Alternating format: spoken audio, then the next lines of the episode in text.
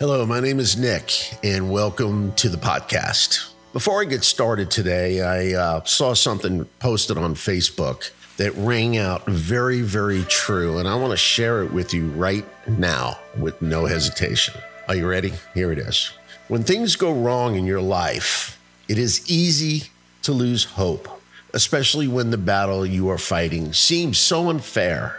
Even people who seem invincible in the beginning might later be overwhelmed by a spirit of helplessness and hopelessness. Whatever circumstances you may find yourself in, however dismal the future may seem, despite all the problems you are facing, remember that God is with you and He is in control of your circumstances. Trust in Him and He will grant you victory even when everything seems hopeless. So, this morning I want to talk about Nick. I've never really talked to you guys in a personal way. It's always been about music, politics, fun stuff. But today I want to I want to talk about my experiences in life and what has transpired over the last year. So, just a little bit about myself. Not too many people know this, but I've been in the automotive industry for 44 years. I started when I was 18 years old. I'm 61. And I've seen all kinds of changes through time. Four decades of customer service, fixing cars, making people happy, saving people money, keeping people safe on the roadways here in our country. And things have definitely changed over the years. The cars definitely changed. I remember I used to change points in condensers and, you know, you had wheel bearings that you had to manually pack with grease. It's just a total different ball game out there now. It's not like it used to be. So you either roll with the times or you become ancient. And I've seen to roll with the times. And I've been in all aspects of the industry the collision industry, the automotive repair, the automotive tire business. I've sold thousands and thousands of Bridgestone tires, Firestone tires, Goodyear tires, all name brand tires, including miscellaneous brands. Thousands, thousands. I've won awards for selling thousands of tires. So, as of recent, I found myself back in the old grind. In the last 10 or 15 years, I've been more involved in management, managing automotive centers. And it hasn't changed that much. The car's definitely changed, but the workforce has changed over the years. Uh, you came out of high school, you didn't want a desk job, you, you had a love for cars like I did when I came out of high school, and you wanted to be a mechanic. They call them technicians now. It's a tough gig, it's a grind, it's hot. You're out there in the elements. You know, yeah, you got a roof over your head, but still, when it's 95 degrees outside, you're out there in the elements. It's really tough. And I've been in the customer service end of it for most of my career. And I've always, always focused on the customer, not the company I work for. Not, you know, look, you know, here's the deal your employees are your customers also. All right. So you have to treat them with a level of respect. And there has to be an understanding they make you money with their knowledge, with their skills. The car's broke, we got to fix it. The car has a flat, we got to fix it. Customers come to you, they want service. So let's just talk about that for a minute. Service, customer service, that has never changed. That has never changed. That will always remain the same. And I found out through my successes in this industry, as long as you deliver the customer service, people don't care how much they pay. Number one focus somebody comes in your store, you smile, you greet them. There's a level of empathy that you have to have, there's a level of uh, caring that you have to have. And if you don't have that, it's hard for people to trust you. I've been very, very successful over the years gaining trust of my customers. I've made a lot of money gaining trust in my customers. And if they don't trust you, they will go somewhere else. So, with that said, I run a tight ship. It's all based around the customer. My employees need to be on time for the customer. My employees need to do the correct job the first time for my customer. My employees need to speak respectful to the customer because that's the way it works. Once a customer loses trust in you, they're gone. Too many places they can go to. I've been involved in a situation here in the last couple of months to where I've had employees that just didn't want to work. Now, granted, I'm not going to use the excuse ever since COVID. Uh, this has been going on for many, many years, finding quality help. Finding quality help is very, very hard. It really is. People that are willing to follow their schedule, work five or six days a week, and care about what they do. There's too many options out there today for people to just wander off for another buck or two. So you have to really, really focus on showing that you care for this employee and laying down the rules right up front. And when you have done this, which I have done many times, I've trained many technicians, I've trained many salespeople. I've trained many salespeople to be managers in my career, but you have to want to do it. You have to want to do it. You have to be able to be coached.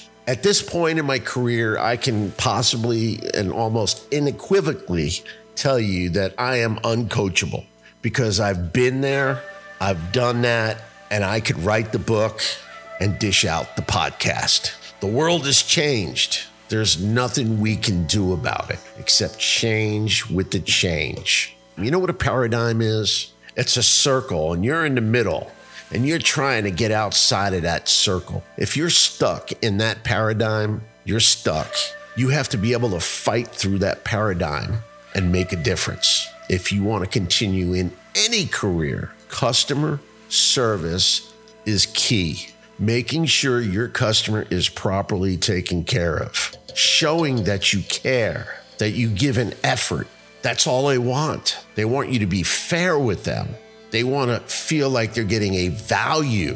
When you have employees that do not follow the key rule of customer service and be attentive to the customer, got to move on from it. Got to move on from it. I've been through and seen so many people just get frustrated. Ah, yes, the frustration. Let's talk about frustration for a minute. Some people deal with frustration in many, many different ways. Some people get emotional. Some people say things they shouldn't say.